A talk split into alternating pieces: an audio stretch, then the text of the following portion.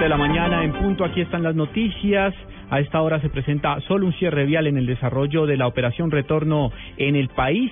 Varios vehículos también han presentado casos de conductores borrachos al volante. Daniela Morales director de la Policía de Tránsito a nivel nacional, coronel Juan Francisco Peláez, aseguró que los comparendos impuestos hasta el momento son 434 a conductores que conducían en estado de embriaguez en este puente festivo. Además, entregó pues un balance de lo que es a esta hora la movilidad en todas las carreteras a nivel nacional y señaló que únicamente se eh, registra un cierre vial, pero que el resto de las vías se encuentran habilitadas.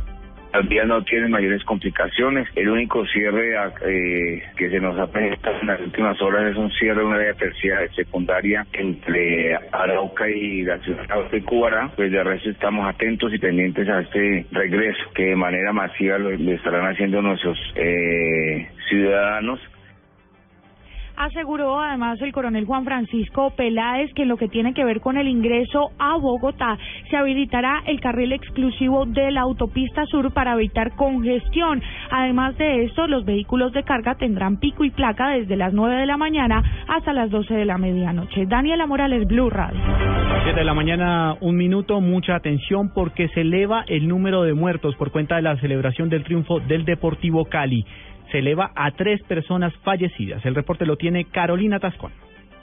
Así es, Juan Camilo. Hasta las seis y media de la mañana de hoy incrementó la cifra de heridos por desmanes en celebraciones de los hinchas caleños. A 13 subió los lesionados por arma de fuego y cuatro por arma blanca. De los 51 ingresos por diferentes traumas de anoche, incluidos accidentes de tránsito, ya se registran tres fallecidos.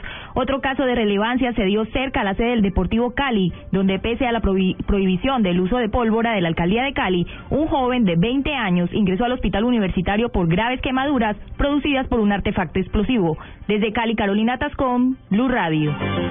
El IDEAM lanzó una alerta preventiva por fuertes lluvias en la costa caribe y el piedemonte llanero podrían verse afectadas por precipitaciones en los próximos días. Juan Esteban Silva. Cristian Euskategui, jefe de pronósticos del IDEAM, informó que tras el flujo de dos ondas tropicales durante el primer puente festivo de junio, algunas zonas del territorio nacional verán un incremento significativo de las lluvias. Efectivamente, el IDEAM emite un comunicado sobre la segunda y tercera onda tropical de la temporada, cuales nos podrían generar eh, un incremento en, las precipitaciones, así como eh, vientos, especialmente en, el área marítima eh, del Caribe, y asimismo el incremento de lluvias y, de vientos en zonas de la costa caribe y en la parte norte de la región andina, de igual forma en zonas del Piedemonte llanero, Piedemonte de Meta, Casanare, Arauca, y Boyacá. Destacó que el IDEAM tiene un plan de alerta y un equipo dispuesto a atender cualquier emergencia que pueda ocurrir en estas regiones del país.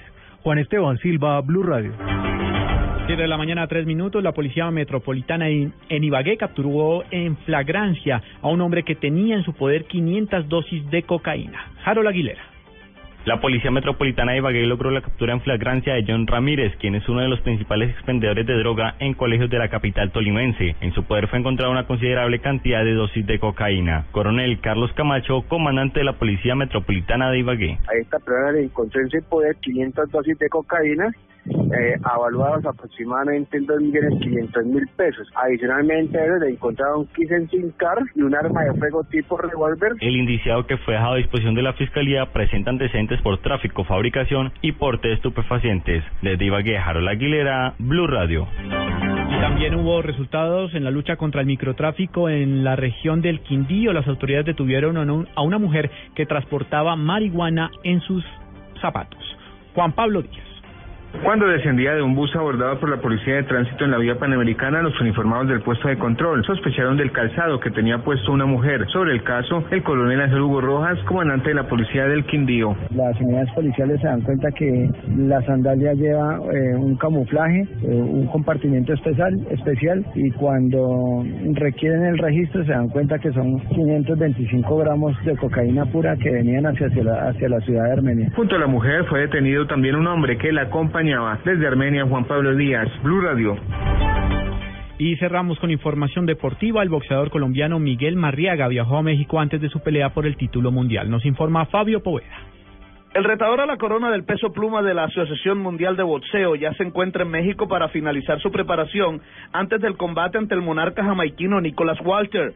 El combate se disputará en el mítico Madison Square Garden de Nueva York el próximo 13 de junio y tendrá transmisión por la cadena HBO. Marriaga, nacido en Arjona, Bolívar, y Walter se verán las caras por primera vez el 10 de junio en New York cuando abran sus sedes de entrenamiento al público neoyorquino. El escorpión Marriaga llega a este combate mundialista invicto en 20 peleas con 18 knockouts, mientras que el campeón Walters está invicto en 25 peleas con 21 knockouts. Esta será la cuarta defensa de la corona de Walters. Desde Barranquilla, Fabio Poveda Ruiz, Blue Radio.